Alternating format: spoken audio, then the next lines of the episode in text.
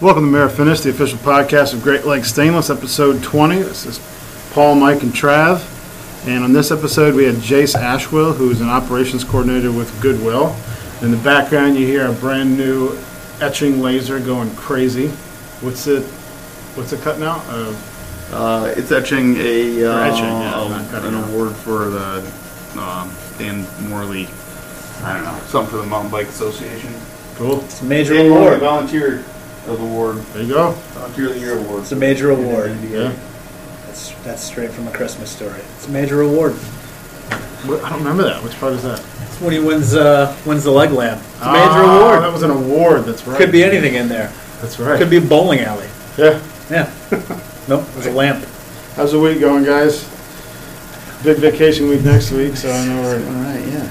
I'll be here. You'll be here. I will be here. Yes. Paul and I. Yeah. I think two other people. Yeah. In the office. Mm-hmm. Nice. Well, What are you going to be doing next week? nothing. There you go. I'm gonna be So it doing should whatever be- I want. Yeah. Yeah. I've been hearing a lot about this uh, transcendental meditation, like not not like hippy dippy, but it's essentially a relaxation technique to clear your mind. Yeah. I'm seriously considering it because I am getting stressed. Really? Yes.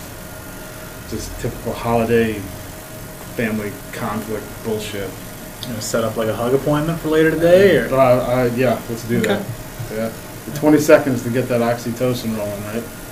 I just pictured a clip of Paul like Yeah. this with the with the screaming chaos going around. Dude, the whatever holidays, it the holiday screaming chaos we all uh, do with you in your Eastern pose. You know, Yeah. your middle finger on your thumb, your legs What- crossed. Whatever it takes. yeah. Mm, It's about how I felt last night. Got home from work and the dogs had opened up a couple Christmas gifts, eaten a few Christmas ornaments. Just one escaped from a kennel. So oh, Literally, he, he there- actually escaped from it. Yeah, yeah, yeah. He's gotten out the door before. I don't know how he. op- I think he and the other dog. The other dog helps him open the door to the Oh, I kennel. won't be surprised. But Something this one, he actually took the back panel of the kennel and laid it down. Oh, so Yeah, he's some- learned how to use like a screwdriver. Then, Yeah, I don't know how he did it. Uh, he used a lever of some sort. so Um, like the is it kind of like clips over the yeah, clips yeah, over clips over. yeah. Yeah, He probably figure if I you know if I push here push and up here and pull here. Yeah, that was laid out, Right. and uh, time. yeah, just roll of toilet paper uh, strewn across the living room floor, a hairbrush, a hair clip. Um, a couple presents had been opened. One had been thoroughly chewed, and uh, a few ornaments. He likes the Christmas ornaments. That was my night. Um, Yeah, we had uh, our boxer pit mix. Got a hold of the kids do like this Christmas bazaar at school where they buy gifts for family members, and my son had bought a stuffed little stuffed puppy for my daughter, and the dog got a, unwrapped it, got a hold of it, took the nose off, and of course he's he's inherited my rage issues, so he just you know just I I don't blame. I feel bad for him, you know. And um, but you know, then five minutes later, him and his sister were fighting. So whatever. I forgot about it. Yeah, You know. mm, the holidays. Yeah, yeah. No kidding. Uh, I want to bring up something that happened to me this morning. A little creepy. Do tell. I think you know. I think I do. This is a low point for me. had a big brother moment with Travis in the stall next to me.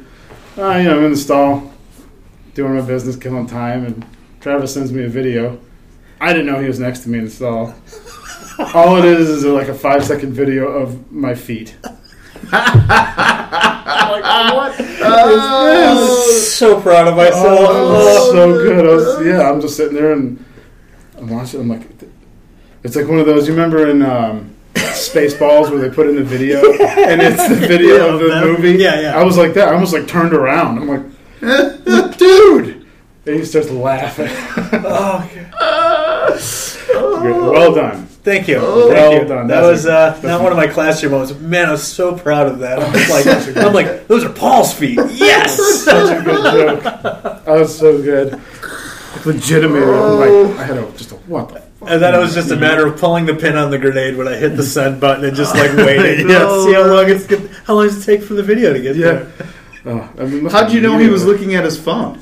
Yeah, yeah, Just yeah, right. Uh, People, people go to the bathroom without looking at their phone. yeah. What? That's a thing. what the hell do you do? Just sit there, think about I went, to, I went to the bathroom off my phone. There's 297 tiles on the floor of our Exactly. bathroom. Yeah, Read the back of that Suave bottle five times. Yeah. I don't know what else you doing there now. Did you Oh, about that guy in China that had like a? He ended up with a. He did that so much for so long. He ended up with a prolapsed anus. It's not a joke. I mean, it kind of. I mean, moderation is you know mm-hmm. yeah, everything in moderation. This is what happens. Lesson learned. yeah. So To all you I'll out there still do it. listening, to all, Right. to all you out there still listening after Right. this intro, uh, just take that to heart. I, I can just feel I can feel Jason's excitement about the episode. Just like yeah, it's like this is not what we discussed. this is my intro. this is not what we. This is not what this is No. about. Great This is segue, about- Mike. Great Yeah, segue. so- We did have uh, Jace Ashwell from Goodwill on. Um, now it's turning to winter. For today's the first day of winter, and so we wanted to bring him on and bust some myths about homelessness uh, and tell everybody what you can do as a citizen to help out with the issue and just bring out about a little more understanding. Uh, the big, uh, I think one of the big takeaways I took from it was if you see someone on the street you know, everybody's like, oh, I don't want to talk to them because they're just going to ask for something. He said, just say hi. You know, treat them like a person. I mean, Yeah. uh, uh, bottom line, you know, you don't obviously you don't have to give them anything, you know, but just treat them like a person because they're used to twenty four seven being treated like subhumans or second class citizens, and you know, they're Yeah. still people. Yeah. So I was impressed. I was impressed too with Jason. He's obviously very passionate about his job and Yeah. what Yeah. he does. So Obviously. uh, really nice to see. It's, it's fun to be around people who are like that, passionate about what they do, and Yeah, you know, it's really, good. really engaged and committed to it. So It is. It's good to see that. And I, I was just talking with my daughter who works there as a like a housing, um, I think house yeah housing placement specialist or something. I'm not sure of the exact her title, but I was surprised to see how much blowback Goodwill gets and how meant like people are like oh you just you guys are just thieves like any other charity you just take the money you don't really do anything with it and well you know and they'll cite well this one Goodwill in you know Florida did this this one time 15 years ago, so you suck. And it's like, well, that's like saying, you know, I had a I had a bad Whopper at a Burger King in Jackson, Mississippi in 1986. Therefore, I don't. Oh, why Mississippi? I don't know. I, was gonna, I don't know. It's in the South. We don't know how the South is. oh, Hey, I can say Oh, that. wow. That's my experience. Wow, That's where. I'm from. So. No, so it's just I was really surprised to see that how many people are just, you know, uh, one of those things where it's like you don't, you don't have really that much exposure, and it's just like everything today. You read a headline, and it's like Yeah. that's truth. and It applies to everything.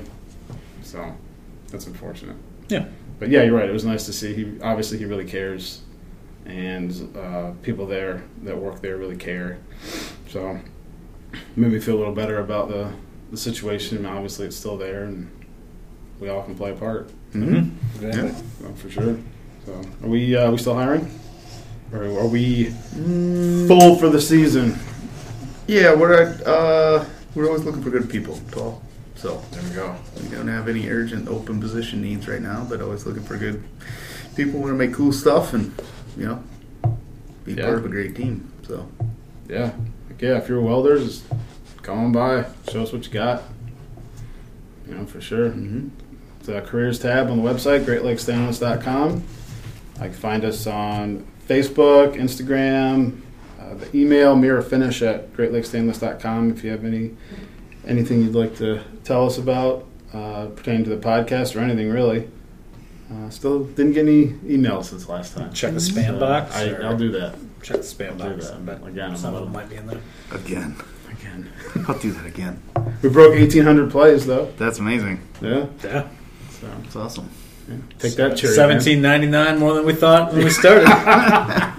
Take that cherry land. I'm gonna start. I'm gonna start Oh, with a local feud. We're just With we're Cherryland just- we're Electric. just Cherryland Electric. Hey, Yeah, guys. Tony Tony Anderson uh, got the um, Chambers Distinguished Service Award Did he? this year. Yeah, yeah, pretty big Oh. honor, well deserved by him. So congratulations Nice, to Tony. nice. We hope that doesn't bump your numbers on the podcast. Ah, we're still gonna beat him.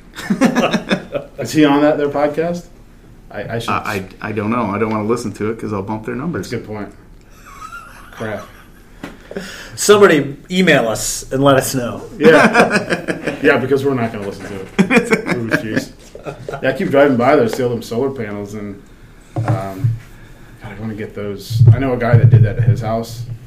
He's a bunch of property, Mm-hmm. and he, he put a bunch up, and uh, now he gets paid. I mean, One of, one of my friends just put them on her house. She just bought a house and they finance it. But basically, what they do is they basically make your payments what they estimate you'll save on your electric bill.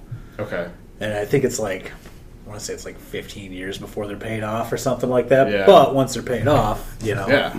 Well, When and they're worn out, and you probably got to replace them. you got to replace them. Then you finance I'm for another 15 just kidding. years. I don't I have no idea. Well, But by that time, they'll be a lot cheaper. Well, what's nice is that the like, I know Grand Traverse County's been doing it, but Benzie County now is subsidizing it, so it's a Yeah. zero cost installa- installation, Mm. and yeah, they reduce your bill by the amount you generate, and if the amount you generate is more than your bill, then they pay you, and that's where he's at right now because he's got, I would say, it's probably, it's got to be three or four acres.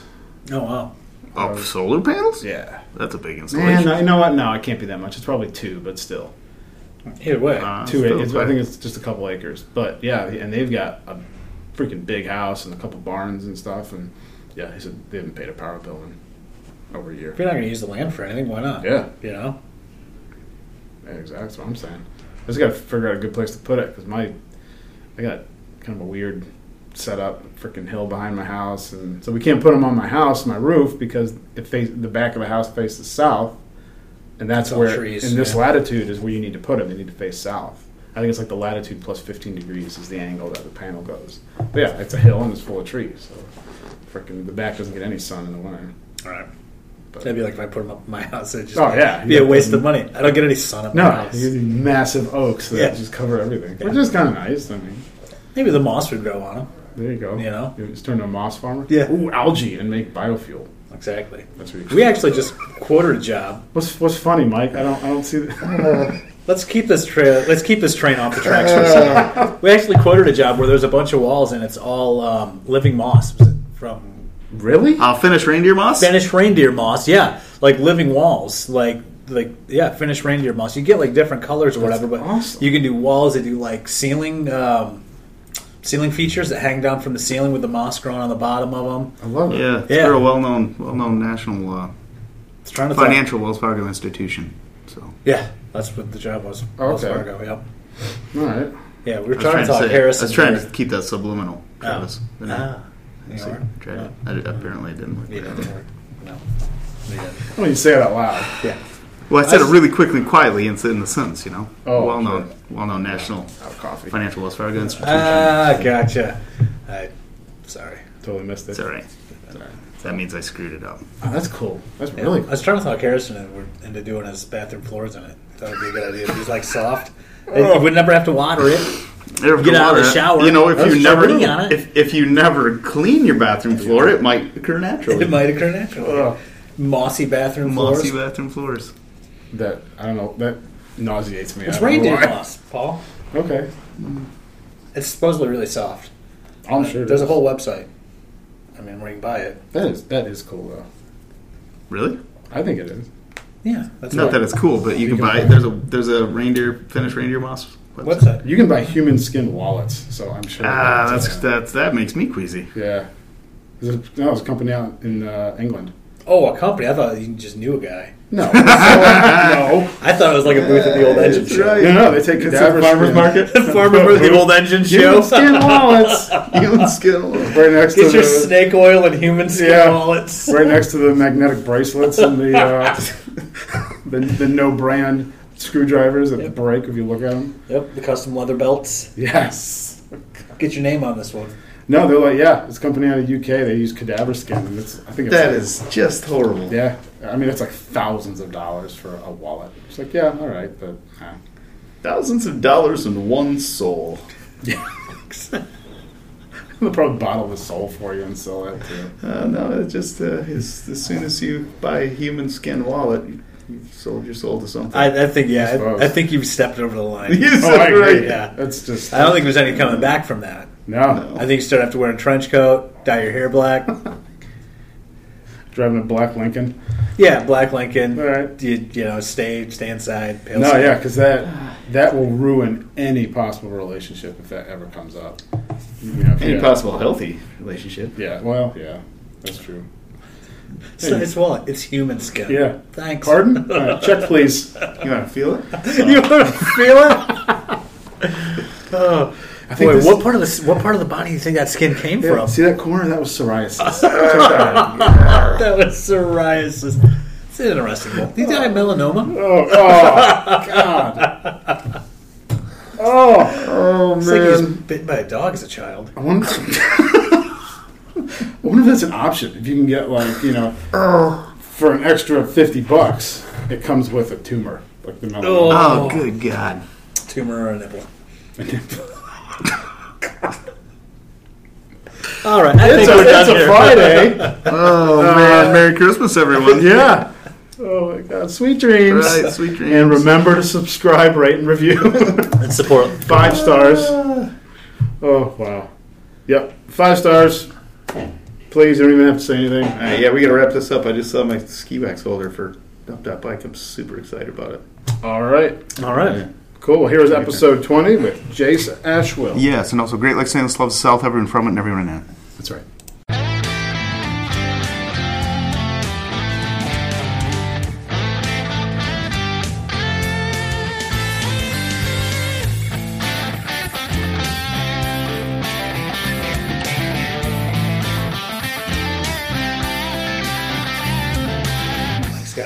Got his wax out. He's getting serious. Wax. Now I want Dan to design a wax holder for me. A what? Wax holder. What do you, Really up that bug stuff. what do you need wax for? Chain? No, out of here. Oh, that's gross. All Hey, we're bikers. We should I you know, could use shave it. our shave our legs. You That's don't- aerodynamics. Yeah, yeah, that's that's what's fair. aerodynamics. Yep, Okay. Aerodynamics. And it's also for after you crash and rip off half your skin, so you don't have to deal with hair in the bandages. Okay.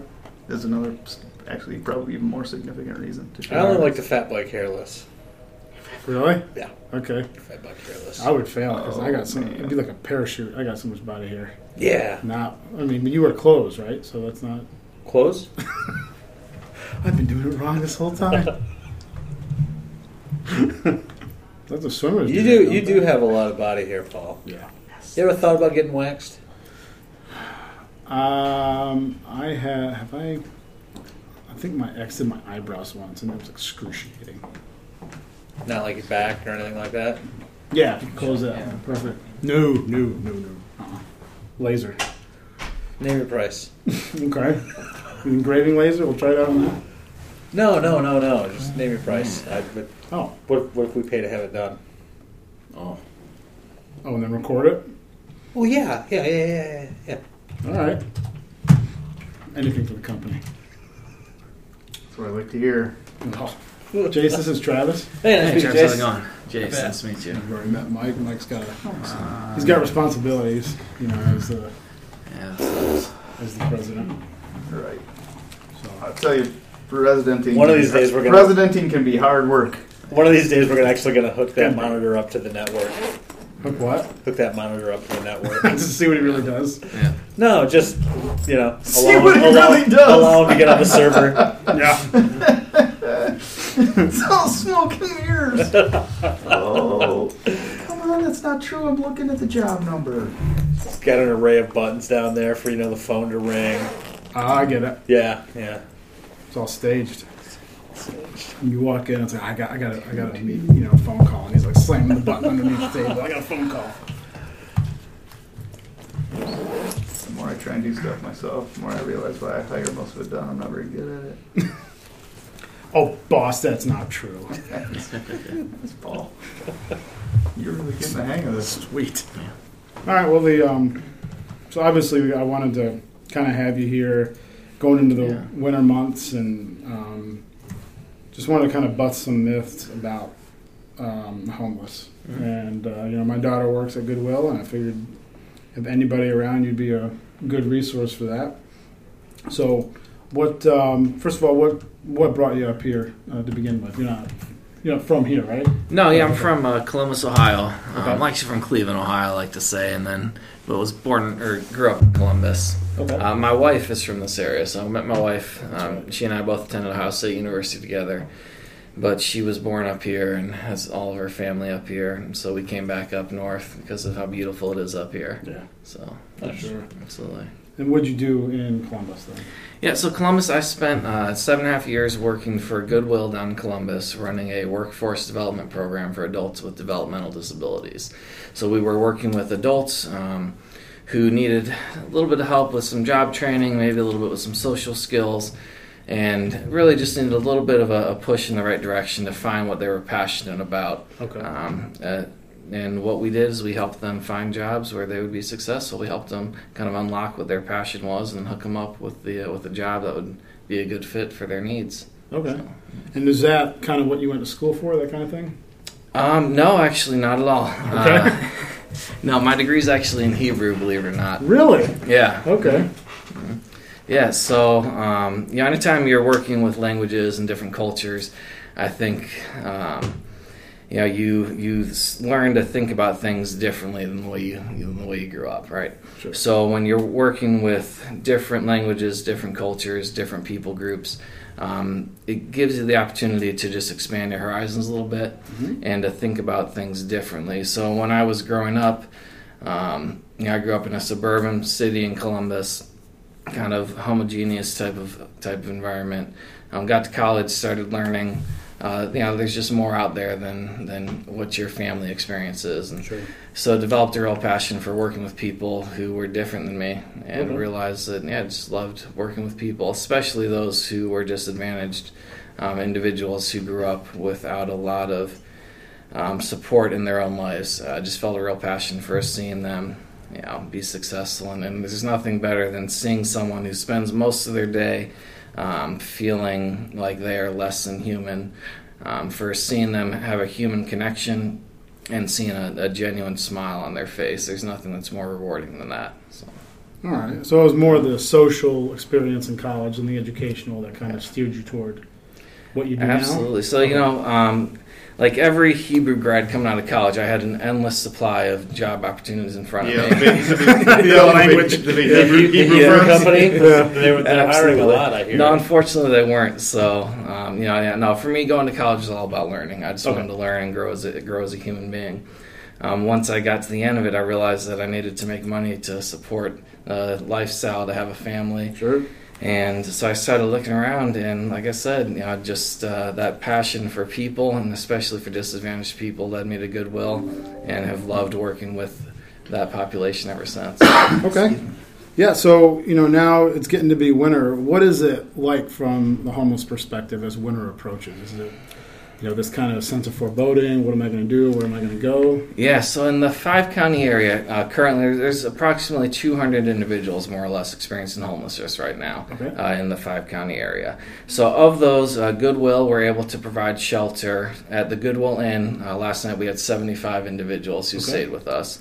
We also provide staffing support for Safe Harbor, and we had about another 60 individuals at Safe Harbor with us. So if you add that up, that gets you to about 135, which means there's about 65 other individuals right now who are either currently in the streets um, or you know living in campers or different things like that. Um, and as the you know weather gets colder, obviously um, it becomes a little bit more difficult to survive and to thrive outside this time of year. So there is opportunity for them. You know, we have the Goodwill Inn, we have Safe Harbor. There are some places they can go, um, but for a lot of individuals who have grown up in the system or had uh, experiences in the past with the system, sometimes um, it's very difficult to get them to come into a homeless shelter for a number of different reasons.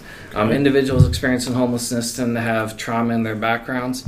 Um, and so, if you're working with somebody who in the past has been taken advantage of by an authority figure, um, and maybe someone who doesn't have a lot of trust of in, in authority, um, it can be a, a there can be a long time period between when you first make contact with an individual and building up the relationship and the trust to get them to actually come to receive your services. Okay.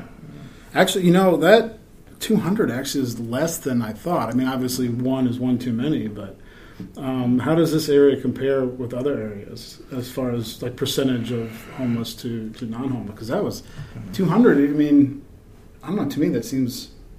I would expect have expected more. I don't know. I don't really have a frame of reference.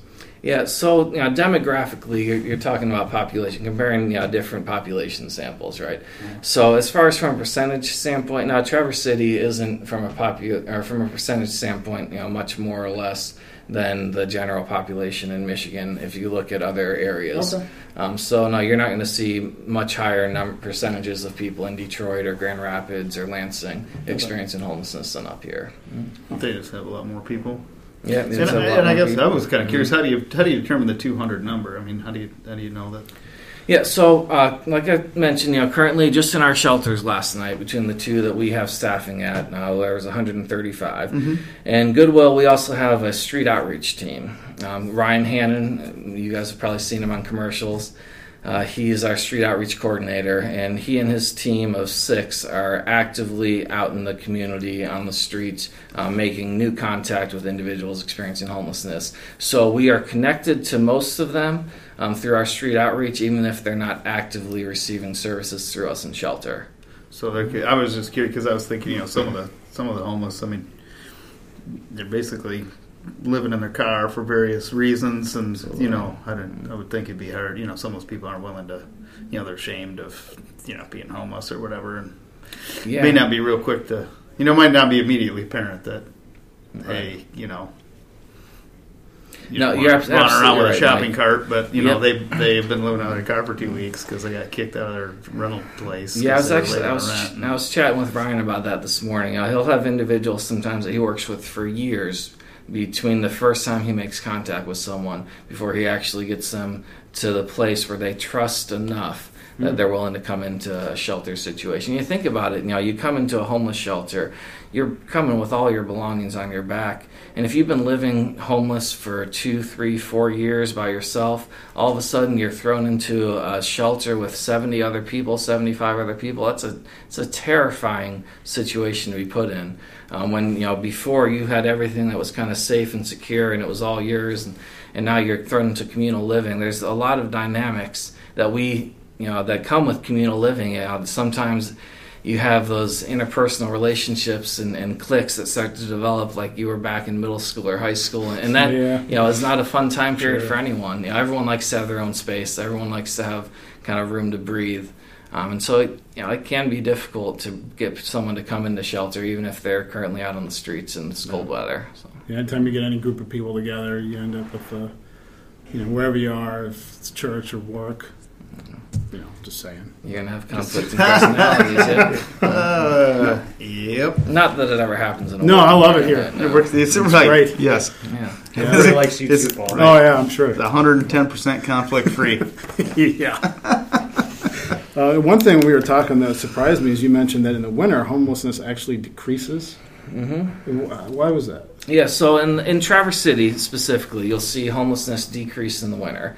Um, a lot of that is because you think about the um, real estate market here in Traverse City, the housing market. Okay, so during the summer, when tourists when tourism goes up, you have a lot of individuals who own homes that are renting those homes out, and during the summer, they'll, they'll raise the rates on those homes on a month sure. to month in order to make more money during the summer months. Sure. And then you get to October, November, and they'll decrease the rental rates um, to a place, to a level where you know some of the people we serve are able to afford that housing um, during the winter months. But then they get to May and their rate gets tripled for rent, and they're back on the streets again because they can't afford it. So. It's amazing.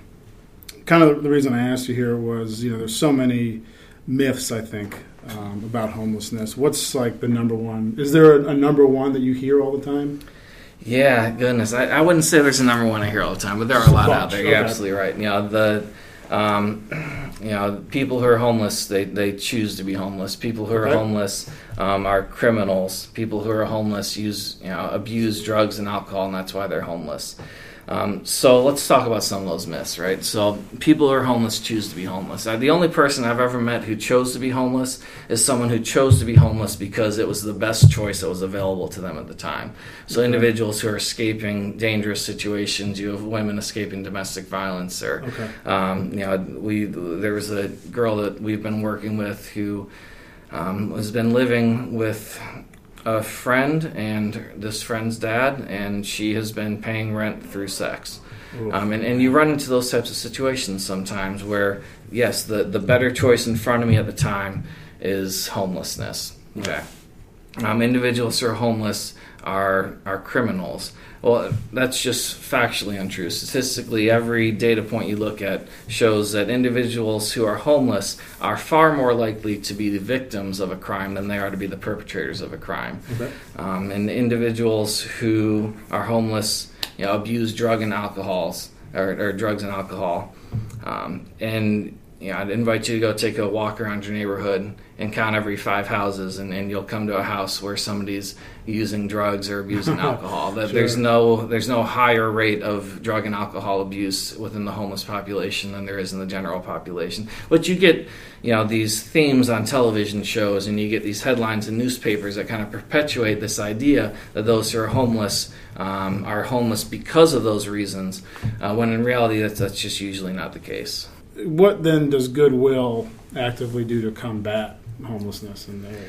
Yeah, so Goodwill as a company, um, our goal is to create a community where homelessness is rare and short-lived. Okay. Okay, so when we think when we talk about success as a program, there's a few factors that we look at. Okay. Uh, one of those factors being positive destination. Okay, so we're, once someone comes into our shelter, um, are they leaving our shelter to go into a more permanent housing solution? Are, are they ending their homelessness? It's really it's a pretty simple math equation. If you have someone who's homeless and that's the problem, what's the solution to that homelessness? It's finding them a home. Okay, so we call that positive destination. We, so we track that. Um, and then Goodwill, as an organization, we have um, a lot of individuals who work for us. We have funding we get from the federal government to provide housing navigation, is what we call it, um, to where individuals experiencing homelessness, we can help them to do things like get their social security cards and IDs and birth certificates so that they can apply for a lease in an, an apartment. There's funding available to help with paying for those types of services. We can help connect them with um, the federal funding that's available, the housing choice vouchers um, that they might be able to utilize to help pay for that um, that permanent end to their homelessness. And so, when it comes to positive destination up here at Goodwill in Northern Michigan, uh, we actually just got our 2018 numbers back from the state of Michigan, and, and we've found that here in northern Michigan, Goodwill, we were having twice the success rate than the than the um, average of shelters across the state of Michigan. Nice. So the system we have in place up here, yeah, is, is really working incredibly well. It's, it's really effective. So that's one of the ways we that we step in is we want to we want to end people's homelessness. So we want to look at positive destination. Okay. Another thing that we look at to measure success, another metric we look at is what we call recidivism. So once someone has ended their homelessness, we don't want them to come back to our shelter. Once they've left us, we want them to be successful in housing. Apart from us, we don't ever want to see them again, as much as we love them. Sure. Except as a And- volunteer.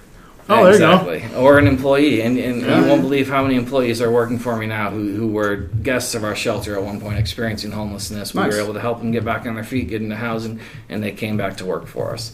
Um, so we look at recidivism, right? We don't want people who end their homelessness to get back into the system.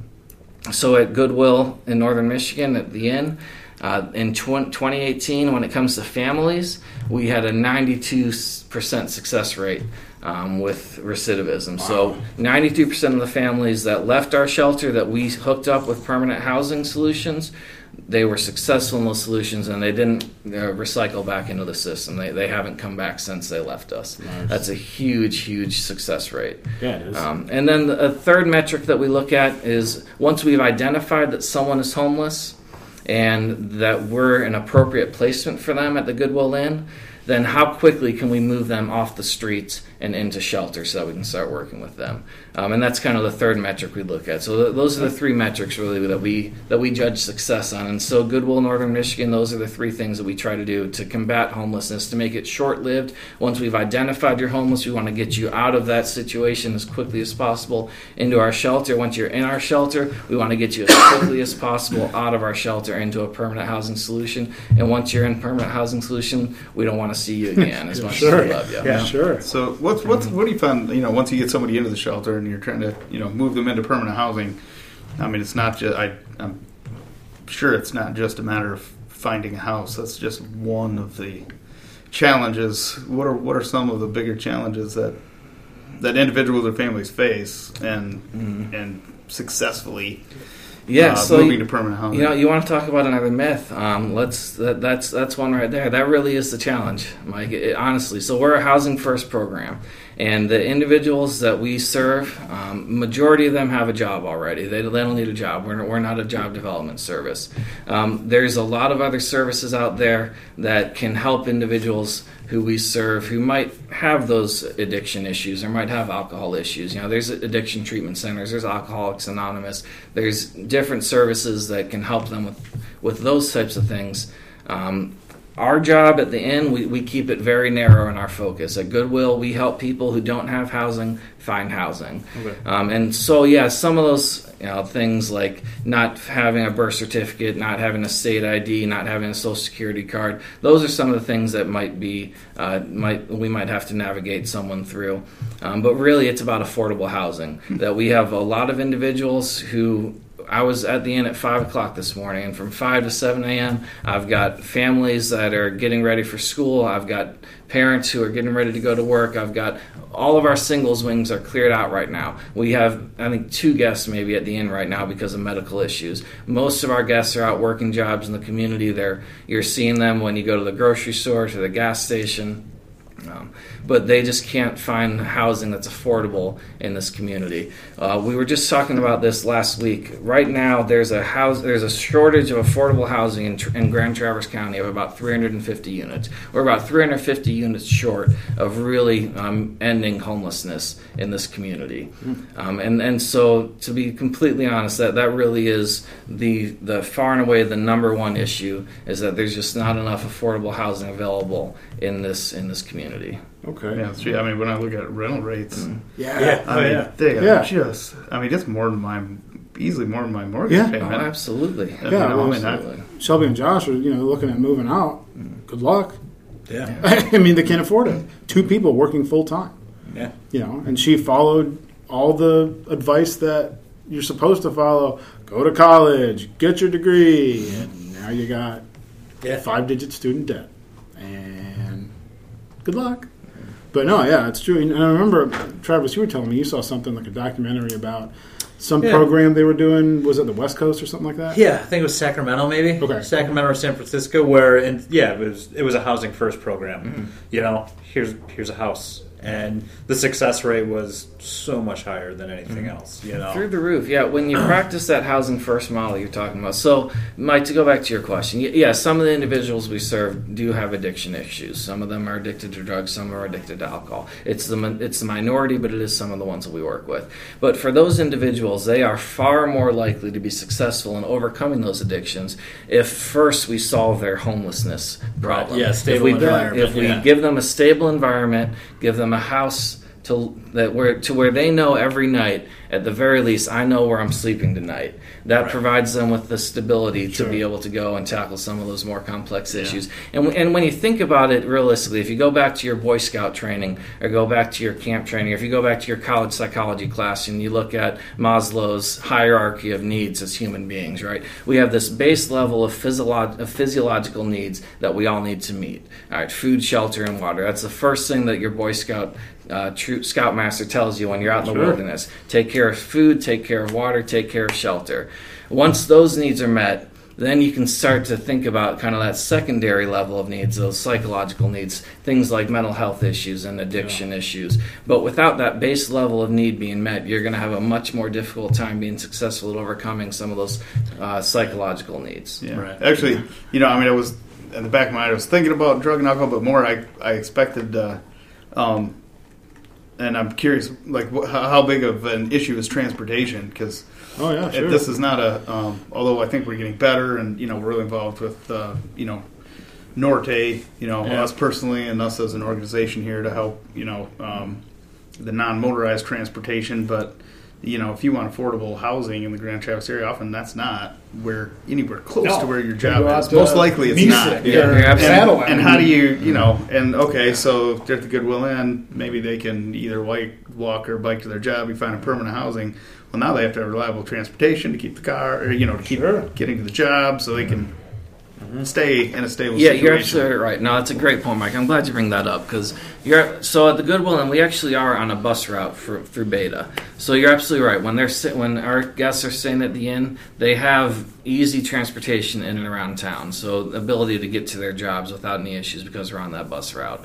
Um, we have a lot of individuals who yeah, centrally located on And- the bus route, so the bus rides are of a norm of a reasonable, exactly a reasonable uh, reasonable duration. Because yep. I've, you know, I've, and uh, you know, it's just a challenging environment. So you know, uh, I don't mean for any of these comments to disparage BATA in any means. No, I, no. I really think it's great, but you know, some of if you're trying to go from an outlying area and even can get to the BATA, you just bought yourself a really long workday. Absolutely. Sure. Yeah, you're absolutely right. So you're right. There is, you know, there's more affordable housing as you as you look further away.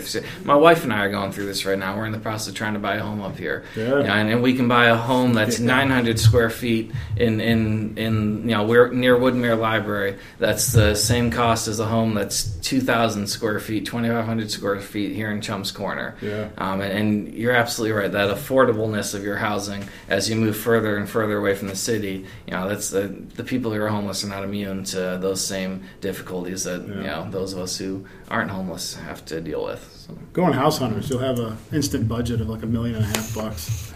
Oh yeah, that's It's just ridiculous. Mm-hmm. Well, part of it is a lot of shot in Canada, so it's Canadian dollars. So Oh, is it? Well, Yes. you were, you were telling me. Rate. You were telling me Exchange rate, it's, so it's a- actually mm-hmm. only like nine hundred thousand dollars.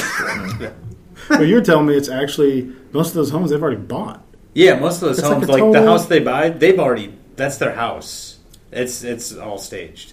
That's I'm just- sure. that From what drives I've me heard, what I've crazy. read, yeah. You mean- Next thing you're gonna tell me everything I read on the internet isn't true. I, I can't No, it's all true, Mike. It's All all true. true. Every word. Every word. Well, yeah, that's like the that's the one joke. You know, they what you say. It's like, yeah, he he's uh, Yeah, he what? washes dogs and Yeah. she sells crystals, Yeah. Magic crystals. Budget four million dollars. Like what? Oh yes. Uh, that's crazy. But yeah, that was for me. That was one of the most amazing, amazing things that I walked away with from our conversation.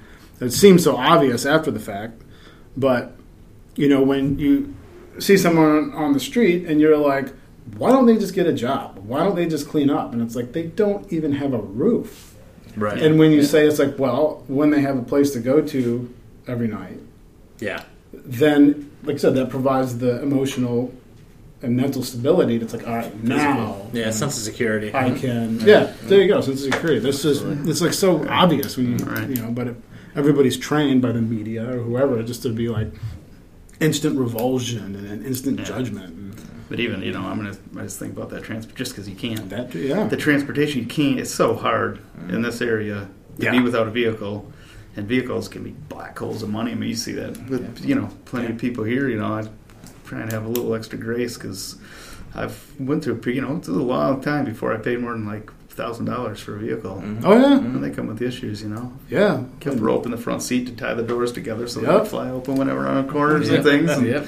Yeah, To walk the rest of the day to work, my water pump went out. And yeah, I mean, I'm going through that nightmare with my Jetta right now. That just never seems to end. So yeah, you, you can't control it. Some- yeah, but it could be a you know significant, especially if you're on the you know, it is hard to make ends meet, even working. Yeah.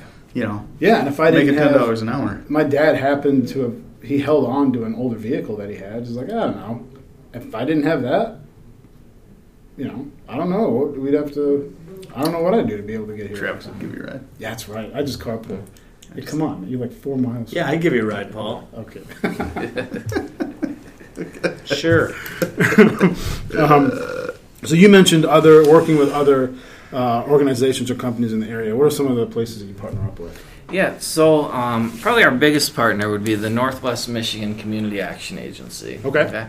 So NMCAA, uh, they are the group in northern Michigan where if you are currently homeless or about to experience homelessness, um, we encourage you to call what we call the 844 number. This gets you to NMCAA, uh, the Northwest Michi- Michigan Community Action Agency, and they kind of act as the triage in the in the, in the into the whole system. Okay. So um, anyone in the five county area, you call this number, you'll talk to one of our the intake specialists, and they will go through an interview process with you to refer you to whatever shelter or program um, is the most appropriate for your need. Or they might help you find a solution to your homelessness that doesn't require you to come to a shelter, and, and that's what we actually prefer. Okay. So they act as this kind of initial triage point, this intake point, and then they'll make the referrals over to us. So if you're homeless right now, um, you don't call the Goodwill Inn as much as you know we'd like to. We're, we're going to refer you to NMCAA. They Okay. take care of that initial intake, and then they'll refer you back over to us. Okay. So actually, my wife had mentioned the NMCAA. She works at, a, at an AFC, a local Okay. AFC, and so yeah, she was. I'm like, you know, I told told her you were going to be on and stuff, and she she asked about you know some of the more underutilized programs, and that being one of them. She said, where it's a great program, but it just seems to be underutilized. Not enough people know about it, and it, it really does help. What's AFC stand for? Adult foster care. Okay. Yeah. Yeah. Right on. Yeah, um, you know, we, we uh, work very closely with Safe Harbor. We're very thankful for the group of churches there that, that run that facility, that winter, Sure. um, you know, emergency shelter. That's kind of that night by night. Um, we also partner very closely with Child and Family Services, especially this time of year, uh, from November to early December. Child and Family Services they run what's called the Paper Angels program. You may have heard on Yep. the radio Yep. Heard of that. where they will partner with us and the families that we serve and you know they'll send us a bunch of blank christmas lists and our families will fill out kind of the christmas wish list for the kids and send them back over to cfs and they'll uh, you call into cfs to paper angels you'll get a list assigned so you can go out and buy christmas gifts for some of the kids at the goodwill inn. It's a really cool program I'm actually heading over there this afternoon to pick up some more gifts. I was there on Saturday during their big drop off day, my wife and I, and it's just really awesome. You know, you see these. What's what's the coolest is when you see these like classrooms of kids, or you, you see these kids who are you know seven, eight, nine years old, and they're coming in, logging, you know, hauling toys and, and bringing the toys up front and talking about, well, you know, the list said that this was a four year old girl. And I know when I, when I was four, this is the stuff I like to play with. That's awesome. You know, those are the types of stories that, that warm your heart a little bit. Well, what about Salvation Army too, right? You guys Yep. Yeah, we work very close to the Salvation Army. They're the fiduciary in the state of Michigan for the HUD money that comes into the state. Um, f- and they distribute it to emergency shelters all across the state. And they're the ones that really hold us accountable. They're the ones who are kind of the bean counters in, in the Okay. in the system. Um, so every month we send reports to them, you know, showing how many people we served, and then you know Yeah. they'll reimburse us accordingly. Well, that's, So- that's effective. I mean, Can't it's- get they're an army, so if you if you're not doing it, they send soldiers. Sure, yeah. Absolutely, soldiers of the Salvation Army. Can't get away Yeah. from accountants. anyway. You're right, Yeah. right. I mean, after Yeah. they took out the Salvation Navy and the Salvation Air Force, it's pretty much just you know. They they are they have a monopoly now. They just it, man. monopolize They're- it. yeah. Oh man! No, Salvation Army, they're great, man. They really are. And, you know, I talk to people sometimes and they're a little bit concerned about like giving and, and, and where to, you know, Sure. how can how do you know you can trust a charity that Yeah. they're doing well? And Yeah. I'll tell you, um, at Goodwill, we, we have a lot of different entities, third party entities that come in and, and look at everything that we're doing. We just went through a big process here um, by an organization called CARF. They're an accrediting service um, that comes in and looks at every aspect of our business. They look at our accounting department, at our senior leadership team, they look at our board, they look at our programs, and they judge us as a, as a company based upon 900 different criteria. Holy cow! And based on these 900 different criteria that we just got judged on, we just went through this process two weeks ago. They came back with one recommendation that maybe we, that we could probably improve our succession plan a little bit. We had one in place, but we can maybe improve the quality of our succession plan. But they looked at all of our books, That's they great. looked at all of our funding, they looked at all of our programs, they talked to clients we serve, they talked to people in the community, they talked to board members, and they gave the biggest stamp of approval they could give to what's going on up here at Goodwill Nice. in Northern Nice. Michigan. Yeah, I mean, I think that's really important for people to hear because you know, in this day and age, when you get emails and calls and scams and spam everywhere, you don't know. At some point, you're just like, you know what? I'm not going to give any, anything because Yeah. I'm tired of the phone calls. I'm tired of having to, you know, go on a research trip to find out Right. if this organization is is you know real or not. So mm-hmm. it's, unfortunately, that's just kind of wrecked everybody's view of charities. Yeah, so you know, I was talking with some of our store managers yesterday, and they were telling me how sometimes they'll get people that come and complain about the prices in the Goodwill stores, right? And they'll say, you know, this stuff was given to you for free. You know, why, why are you guys charging so much? Why are you hmm. charging, you know, seven bucks for a, for a pair of jeans that was given to you for free? And as the manager was explaining this, he said, you know, what I tell them that this wasn't given to us. This was entrusted to us. Oh, there you go. And there's value to this item, and we're going to get the most out of this item that we can, and we're going to put it back into this community here in northern Michigan. So we've been entrusted with this donation. We take it very seriously that we've been entrusted with these donations. Yeah. So anytime you donate to a Goodwill, you can be assured that we're taking very, very seriously the donation you give us. That there's a that there's a trust that you've placed in us to handle that with responsibility, and that we're going to use whatever money we make off of that, and we're going to put it right back into this local community. Sure. So this morning I was telling a story. Uh, to and, and actually I was on nine to ten news this morning telling a Oh, story Nice. about uh, an empty room that we have currently at the inn. Now it's not empty anymore because from the time I told the story this morning, we brought in another family. Uh-huh. But we had a family who was in our shelter last Saturday. And last Sunday they were in our shelter. And then Monday they moved into their own place. This family's been with us since late September. Uh, mom, dad, three kids, a 17 year old, a 2 year old, and an infant. Good. And through the supports that we were able to provide them through this transition of homelessness, you know, they lost their home in September. They came, they moved into the inn. They stayed with us for a little over two months. Uh, we help them get social security cards. We help them go through the process of applying for an apartment. Um, we help move them into that apartment. And now on Christmas morning, here's a family in Traverse City that's going to wake up in a home. You know, we at the Goodwill Inn, we're, we're not anyone's home. We, we provide a safe place where you can stay at night, but we're not we're not anyone's home. Right. We're helping them find their home. And now, Right. because of the donations that have been given to Goodwill and that trust in the that the community's placed in us, you know, that that's a story that we're telling over and over again. That there is our families that are waking up at the home Christmas morning because of the work that we're doing, and it's the work that our staff is doing. It's the work that our frontline staff is doing. It's the work that our volunteers are doing. It's the work that our accounting department does. It's the work that our senior leadership does. It's the work that our housing navigators do. It's across the board. This every person that works for Goodwill in Northern Michigan is committed fully to our mission of creating a community where homelessness is rare, homelessness is short-lived, and where there's not a single person in this community that doesn't that doesn't know where they're where they're going to stay tomorrow night. Oh,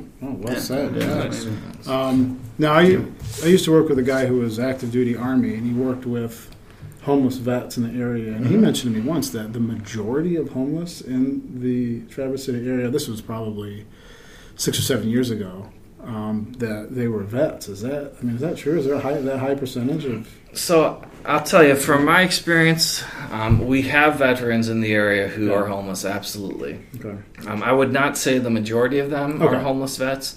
Um, we we actually have a lot of supports in place as as a nation to help our veterans who are homeless. So we work very closely with the VA. There's another partner organization we work very closely Sure. with. Um, to where we actually have six beds at, at any given time that are um, set aside for vets who Mm. are homeless to be able to, as quickly as possible, move them from the streets into shelter. Sure.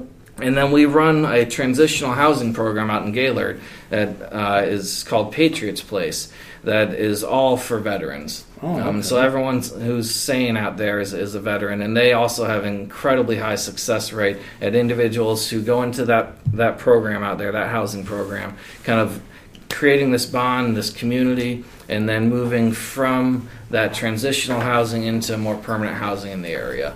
So, um, Patriot Place is where we take care of our vets here um, in Traverse City. But no, I wouldn't say that the majority of veterans Okay. in the area are, or the, the majority of homeless in the area are veterans. Yeah. Okay. Now, what about like uh, medical and law enforcement support? How closely do you guys work with like Munson or uh, the police or? Yeah, we, we work very very closely with, with all of those agencies. Okay. Um, you know, we are we have monthly meetings with staff at Munson and with um, with police officers. You know, I've, I've been in several meetings with Chief O'Brien over the past couple of months.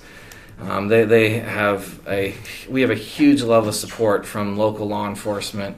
Um, and like I said, we work very very closely with Munson on individuals. You're right, individuals who experience homelessness. Um, they tend to have health issues. Okay. Uh, the the average age expectancy for someone who's homeless is about 30 years less than for the general population. Yeah, just that exposure to the elements really um, is is just difficult for the human body to go through.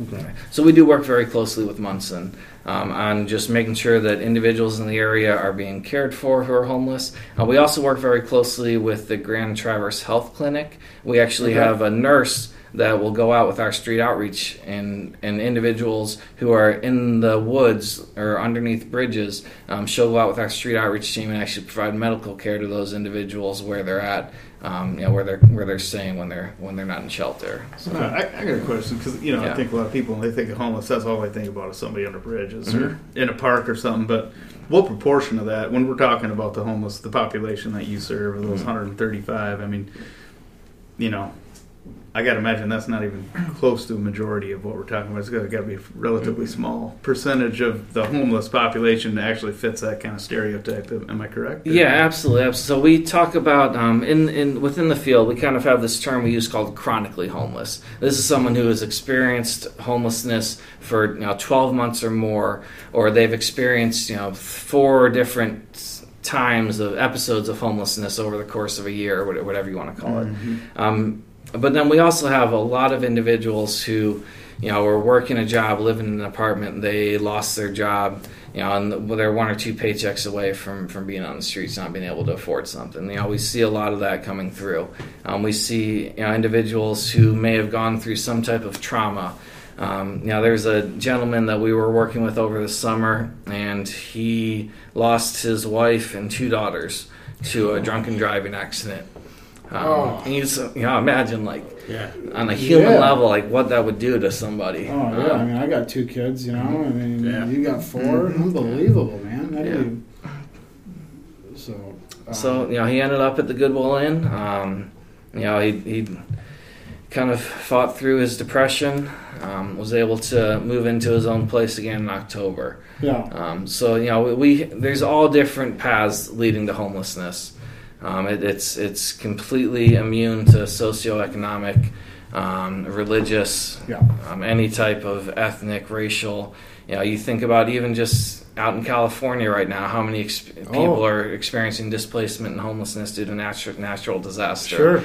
or after something like Katrina, you know, down in New Orleans. There's a, a number of different ways that someone might end up being homeless. Yeah, I was just we, we got a guy that's from Northern California, and I was talking to him about you coming on today, and he was mentioning that you know the people he talks to. He, he just moved over here in the summer, um, but uh, yeah, because of the the Camp Fire or paradise, he's like, yeah, that's a huge issue over there now. Obviously. Well, yeah, because the, the housing vacancy rate was less than one percent Wow. before the fire.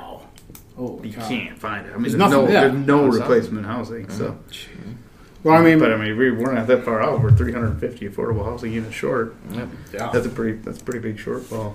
Not, I don't know if you guys been, we've had some involvement with uh, both Safe Harbor and, and I don't know if you know Yeah. that uh, Terry was on the board of Goodwill for a number of years. oh, I didn't know that. yeah, cool. Yeah, so he's not anymore, and so we've done that. And I think like uh, recycle a bike. I think Don Kunkel over Yep. there they they provide Mhm. uh, Okay. bikes. Yeah, we know Don. To- Yeah, we work yeah. very closely Oh, with all All that right, good. guy. So we provided So, just a We're ton. gonna have him on. We provide, yeah, that would be fun. There We provided Yeah. a ton of the Yeah. mount uh, through the Up That Bike product. We Cool. totally outfitted us Mhm. with all the mounts for the bikes, which she just loves over there. We have Yeah. hundreds of hundreds of mounts to help them keep them Oh, that's organized awesome, man. and Mhm. stored better. And then uh, you know, over at Safe Harbor, uh, you guys are both here because when they built that, we donated a significant portion of all the like the serving counters and kitchen. Yep. We Yeah. built them all and then donated do remember a that, significant yeah. portion of that That's awesome, those, So man. Yeah. yeah, so Goodwill is a cause that's near and dear to our hearts here. So We appreciate that very Yeah. much. No, Yep. thank you. Mm. Freedom Builders is also. I want to have. Um, would Terry be the best person to have for Freedom Builders, or there's someone Oh, else? Terry or that- Skip. Skip? Skip, Brown Okay. would be good. Yep. Okay.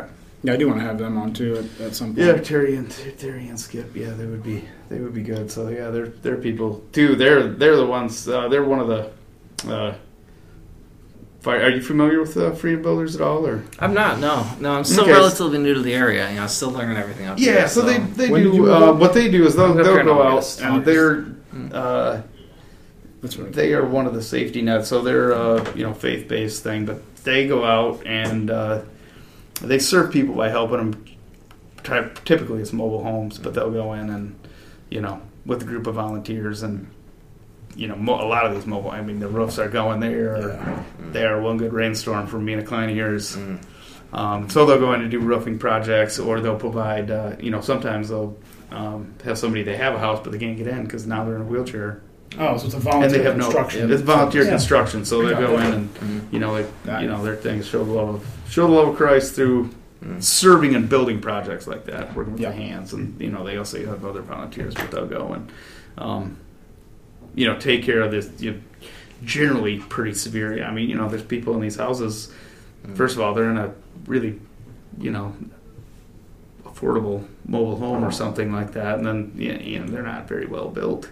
Yeah. And so furnaces go out. Sure. The bathroom doesn't even work Yeah. anymore. yeah. You know that. Basic so they do a lot of to the basic a lot of bathroom projects. Yeah, the basic needs. So, um, you know, they're out there getting those, keeping people.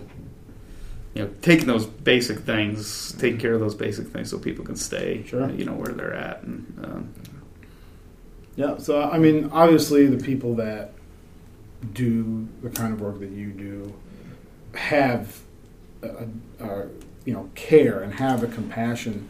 Obviously, that's got to take uh, a psychological toll on the people there. Um, how do you guys cope with Hmm. with that? Over there? Yeah, that's good. You know, one of the interview questions I ask uh, any prospective employee coming in the door is that exact question. Oh, okay. Right? Is is you know what are the ways that you practice um, self health? You know, what are the ways that you are able to go home at night and and man, I think I'm Be able to kinda asking, just, like- asking that oh, question. it's huge, man. You- I'm you- serious. Coming here, In the social work field, burnout's huge. It's a huge issue, sense. man. Oh so, man, my brother's a foster care caseworker. Mhm. The turnover, I mean, he he stayed in a long time, but like the average tenure, Mhm. and when he was working in Grand Rapids for Bethany, I don't- it was it was measured in like months. yeah. Is the average? You know, once he was there for two years, like Mhm. he was the most senior person on staff, of like thirty case managers. Whoa. yeah. Well, you're, I mean, you're thinking Oh yeah. foster care, just that. Well, Shelby- you know, all of it, all of it's all of it's tough work. Yeah, Shelby did that. Was a child welfare specialist for Catholic Human Charities for Yep. a year, and she's like, "I can't do this." I'm like, I couldn't do it for a day. I don't know how you did it for an hour. Yeah, like I said, Yeah. a year's a long time. That's longer than most. Yeah. Yeah. Well, yeah. And so, you know, the answer to that question when I, when I ask uh, prospective employees and when I ask my current employees, you know, it's different for all of them. Yeah. You know, for some of them, it's, it's I go home, I spend time with my kids. For some of them, it's I go home and I and I just play video games for you know two or three hours Yeah. at night. You know, for some of them, it's you know, I go home and have a glass of wine, and just read a book or sit in the bath or you know, there's any number of different ways. You know, for some of our staff, it's hiking and, and taking advantage of all the you know beautiful outdoors that's Sure. offered up here in northern Michigan. Um, you know, it just it, it as a company, um, and really as a department over at the Goodwill Inn, the way that you, the way that you take care of that issue is you celebrate the successes. okay. Like you, you focus on, you celebrate the successes, you celebrate the wins. Um, you, you know, as a organization, you try to bring fun into the workplace. You know, you, you take time to laugh at the things that are funny. Yeah. Um, and you allow a safe space to be able to process the things that are difficult. Okay. You know, and, and I've told my staff all the time that they, at any point in time, are always welcome to come into my office and chat about something, whatever it may be. If there's something that they experience that is just really eating at them, just come and talk to me. You know, talk to each other. Like we we need to lean on each other. We need to support each other. Look, the work we do is difficult, man. There was a time early on when I was home uh, after a work day, and I was kind of telling my wife a story about some of the clients that we were serving, and and she told me, I just like I can't hear that. Like, Right? like I love you, but that's Yeah. like this is like really really difficult stuff, right? And and really heartbreaking stuff. Um, and so you lean on each other, you know, within the the work environment, and and yeah, you provide those safe places to debrief, to refocus. You go home, you do something that takes your mind off it, and then you come back, you know, with energy the next day, ready to go. Sure. And a hell of a lot of coffee, man. yeah. One thing we started doing here Mhm. for, for stress is Mike's actually in our small conference room. We have some pillows to scream into. oh, nice. yeah, so go. it's, Mhm. you know, usually by Friday it's just a stream of people. Yeah. Yeah, Just waiting in line. Just Right. waiting in line, going there, just screaming into the pillow. Yeah. Nice. But yeah, because I mean, Shelby, when she was doing the welfare, child welfare, she'd come home and tell me about, yeah, this the situation with this, and I'm like, I got mad because my battery died in my wireless mouse today, so my life's not so bad. No, it's, it's the same. keep- My wife working at the the Yeah. AFC because it's Yeah. they have some permanent, some temporary mm-hmm. residents, so it's a lot of mental illness type stuff. Okay. So yeah, just some of the stuff you hear, it's just It's like my, I'm fine. I'm okay. Yeah. you know like there's obviously we talked briefly about it before the stigma the stereotype yeah a lot of the, the media obviously perpetuates it with you know if it bleeds it leads. So the more negative you can be. But what do you think is behind this general negative view of the homeless by the public? I, mean, I think a lot of it is ignorance. I- I really do. I think you know most people sincerely are good people who um, you know are just not really sure what to think of people who are homeless because they've never experienced it themselves, and it's very difficult sometimes for us to. Um, as much as we always kind of say the cliche of walking a mile in someone Mhm. else's shoes, it's Right. very difficult to actually live that type of live with that type of empathy right right so i think a lot of it is just ignorance about the homeless i think a lot of it is um, an uncertainty of, of not really knowing how to help and so we just kind of it's more convenient to just kind of pretend like it doesn't mm-hmm. exist or to make excuses and to blame it on choices that people have made. Because you know my experience in life growing up led me to be stable and to have a family and to have a job and a house. And it's very difficult for us to sometimes put aside our privilege as people. And yeah um, so when we are looking at someone who is homeless, it's, it's much easier to uh, to judge the reasons why they got there without knowing Yeah. any of the backstory, right? And so, I, I mean, I, I'll be perfectly honest. Yeah, I think a lot of it is just that ignorance of not learning or not knowing that there are a lot of different paths that lead to homelessness. It's not always because someone made a bad choice in life that Right. led them there. Um, and the way that we're going to solve it is communities coming together Yeah. and saying we're not going to stand for any one of our neighbors living on the streets anymore. sure Um, but that requires a little bit of rolling up our sleeves and acting.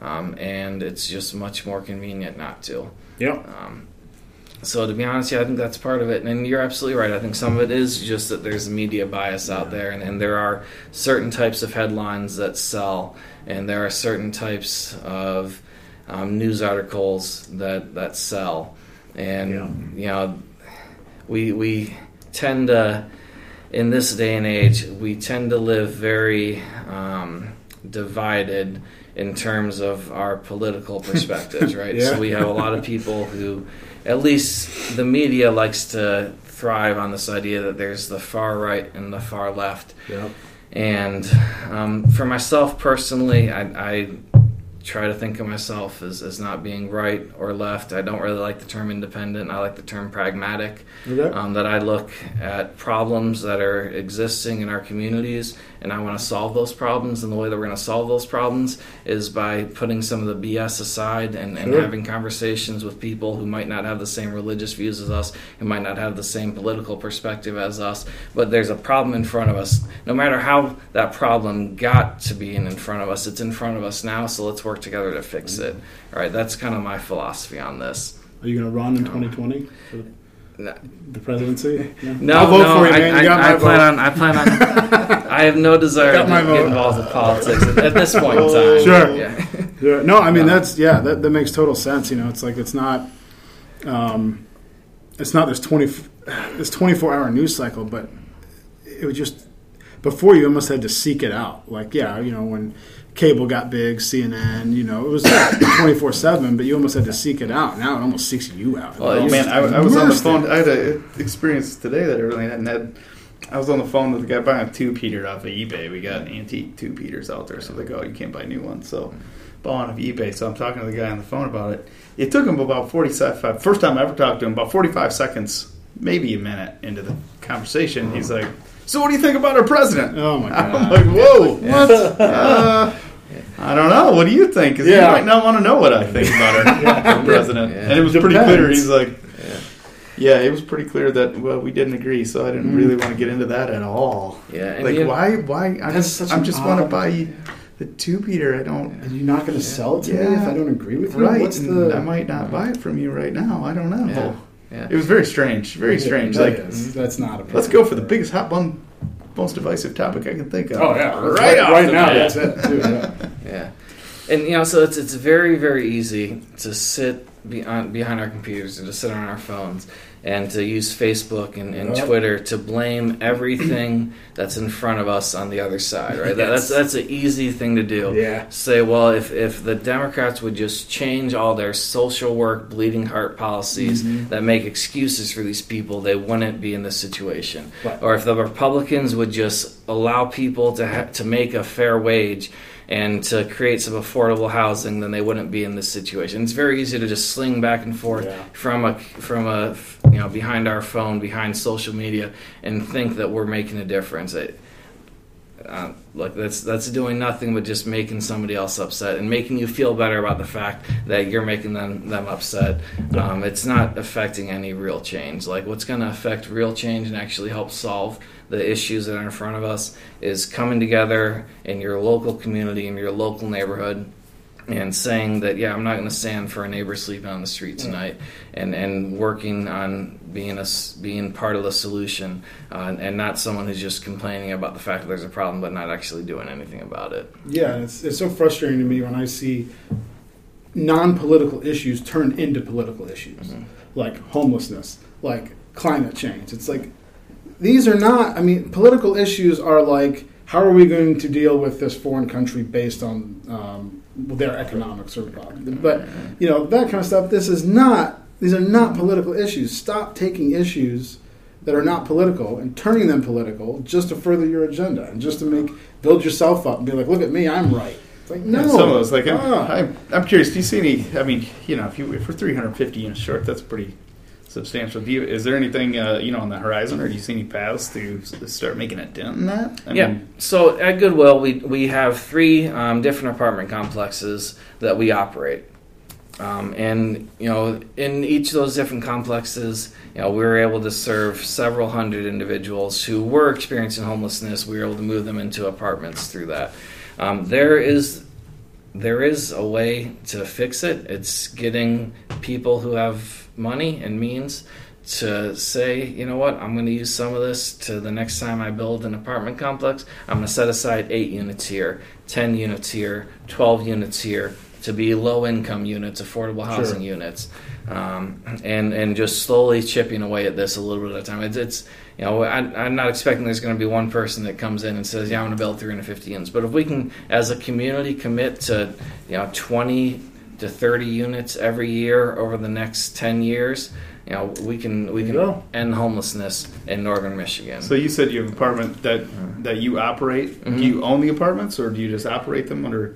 yeah, I good. guess what I'm curious is. No, yeah, yeah. So, um, I'll be honest. So this is starting to step a little bit outside my realm. So I'm going to say that I believe. right. I'm going to preface with I believe that Goodwill owns these properties at this point, Okay. um, but I'm not 100% positive about that. I know we operate them, and I believe we own them as well. But I'd have to check back with our accounting department on that. Yeah. Okay. Okay. I'm just, I just, Yeah. you know, I mean, because most sustainable solutions are ones that um, can work economically, also. So Yeah, Absolutely. it's one thing to say, you know, have these developers do, you know, make eight affordable housing units.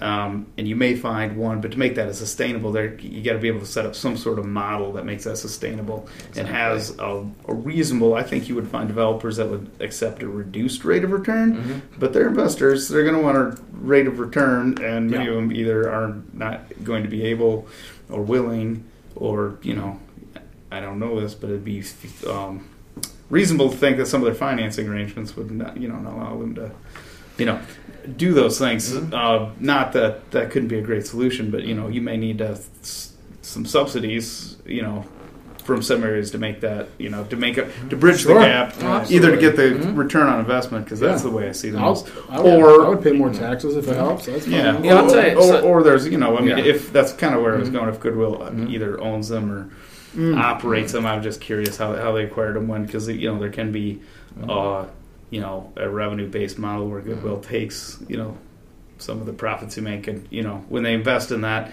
they're going to get not a investor level return on investment, but at least cover the costs and be able to fulfill your mission in a much more you know Absolutely, yeah. effective way. If, Mhm. if you do that, obviously this is a huge project, and I'm sure it's been thought of and discussed and planned. But yeah, and, and about you know, that. like I said, slowly but surely, you know, we're, we're seeing more units being built. We just got another eight units here recently. Um, Safe Harbor behind the property at Safe Harbor. Mhm. There's another uh, land land lot there um, where they're going to be building affordable housing units. Um, so you know, it's it's happening out there. And is that investor totally investor driven or pri- private development, or is it a private public? You know, that a one I'm not positive about. Okay. A- Again, that that that kind of starts to muddy the waters a little bit as to where Yeah. my area It's just you know they, there's some you know not, genuine so. economic challenges Oh, for getting affordable housing in Traverse Yeah. City because the real estate's really expensive and the rents are really high. Yeah. So if I'm an investor, Mm. I'm not going to build affordable housing Mm. In If- Traverse City in those areas. If you can make Um, more money somewhere, yeah. That's Yeah. what you're saying. As And invest, just purely, just purely purely as an investor. No, I'm not, nope, you're I'm not absolutely going right. to do it. Yeah. Um, you know, So what I've seen that is, is that is really interesting to me that I really want to explore a little more is so the CMH model, they um, will actually pay rent on a unit even if they're not using it. They'll, they'll kind of pay a hold rent on it. Um, so they're like I know people who rent their homes to CMH and they have 12 months guaranteed rent on time. Uh, it's at a slightly reduced rate, but then that unit is always available. So if they have someone who needs it, they can just move them right into it. Um, that is interesting. Right now, the homelessness field doesn't have that type of funding stream set up that CMH does have. Um, but something like that, to me, would be an interesting alternative solution. Because at the very least, maybe you're not making, you know, maybe you're not getting a full 100% return on, on your investment as far as a month to month rate. But if you have a guaranteed check on time every month, maybe as an investor, you're willing to take a, you know, 10, 15, 20% reduction on your monthly rate if it's guaranteed that you're getting the check every month. Right. So, What's CMH? Uh, mental health, community mental Ah, health. okay. Yeah. Got it. So most of, when they move into housing into the apartments, I mean they're basically obtaining like a market rate lease or wherever they're going. Is Mhm. that is that the case?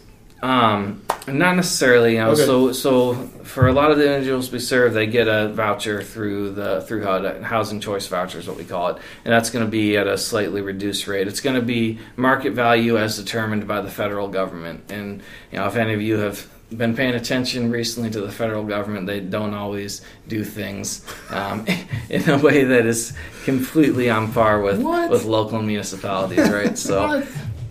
Yeah. So in Traverse City, you know, that's a big part of the issue is that we have a lot of individuals who have these vouchers that are currently staying at the inn, but again, they can't find a place they can afford because you know the rent in Traverse City is higher than what the voucher will pay for. Oh yeah. So, I'd be interested. I don't know the economics of it, but I'm interested to see, you know, what if you did have an investment, you know, what it would take, what the difference is between the cost of putting in place some affordable housing apartments versus the market rate, because I think there's a Ah. pretty big spread there. You know, I think you're Sure. getting it currently an excellent, I would think, an excellent return on investment based on your investment. Um, you know, and the, the actual physical cost of the investment versus the Yeah. immediate cash flow. So what does Goodwill need right now? Then what are you guys looking for? As far as like volunteers, help, you know, what, what, do you, what do you guys need right now? yeah. Um, as far as volunteers go, you know, we, we could definitely use weekend volunteers to serve dinners at the inn. That's Okay. a, a big need right now for Saturdays and Sundays. Um, we have a lot of little projects around the inn that um, we need done. Things like painting. You know, we, we could use new carpet. Um, you know, we have a really good deal with Sherwin Williams on you know paint gallons of paint that are like you know 30, 40 bucks, 35 bucks. Um, you know, we had a group that came in from Hagerty a couple of weeks ago, and they brought like six gallons of paint, and they painted some of our bathrooms as a volunteer activity. That was a great. Um, it was a bathroom that hadn't been painted in probably 15 years. Oh, okay. You know, things like that, just to kind of make the overall experience for our staff and our guests a little bit.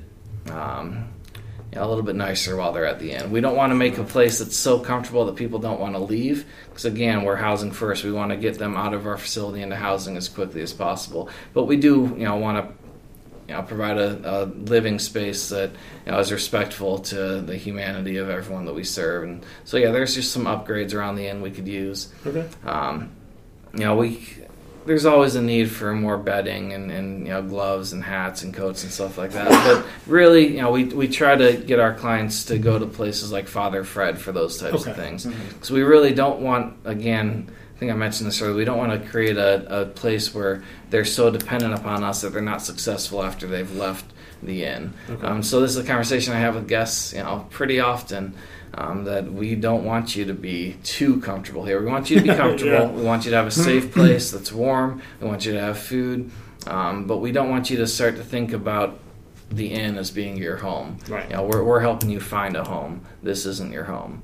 Um, we're going to make you make sure you're safe while you're here. Okay. But um, and you know, money, monetary gifts are always always well taken care of. You know, there's just look, none of us went into this field to make money. Sure. There's not a lot of money going around, and um, any time we get a cash donation, it's greatly appreciated. And there are a lot of different ways that we can use that to help serve the population up here. Um, Okay. So if um, where can like who can people contact if they know of someone who is homeless or someone that is going to be homeless soon? Um, how is the best? What's the best way to, to how and who Hmm. should they contact? I mentioned earlier, uh, Northwest Michigan Yep. Community Action Agency. That's going to be your number one choice.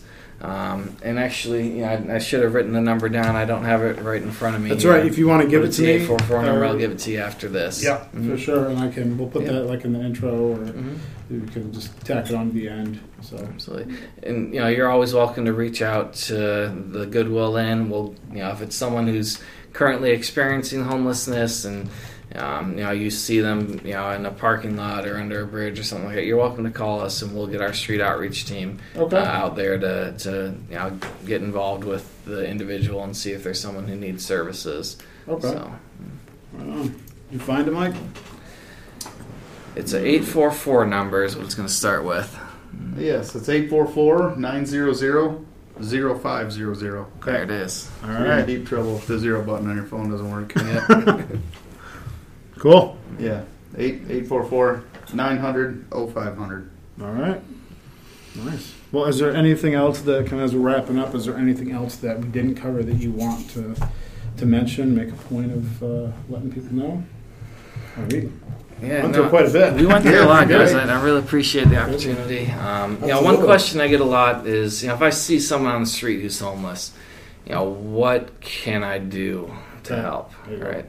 Um, and what I always tell people is, is say hello. Know, just say good morning.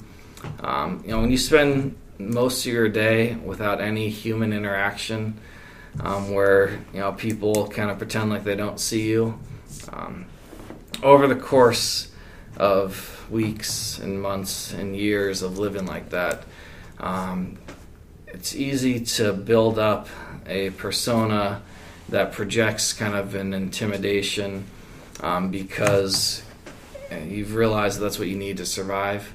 You know, if most of your human interaction is people telling you to get a job Yeah. or, or kind of you know calling you names or being disrespectful to you, um, the impact you can have on just saying hello and good morning, uh, giving a little bit of their humanity back to them and dignity, um, it can really make an impact on somebody's day.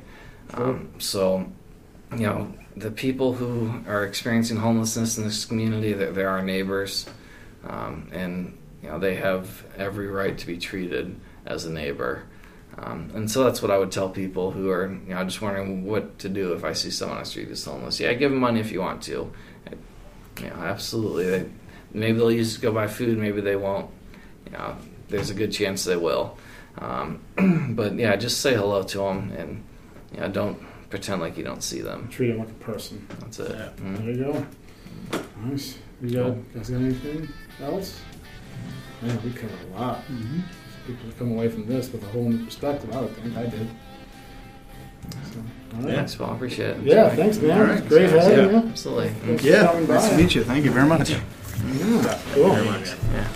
All right.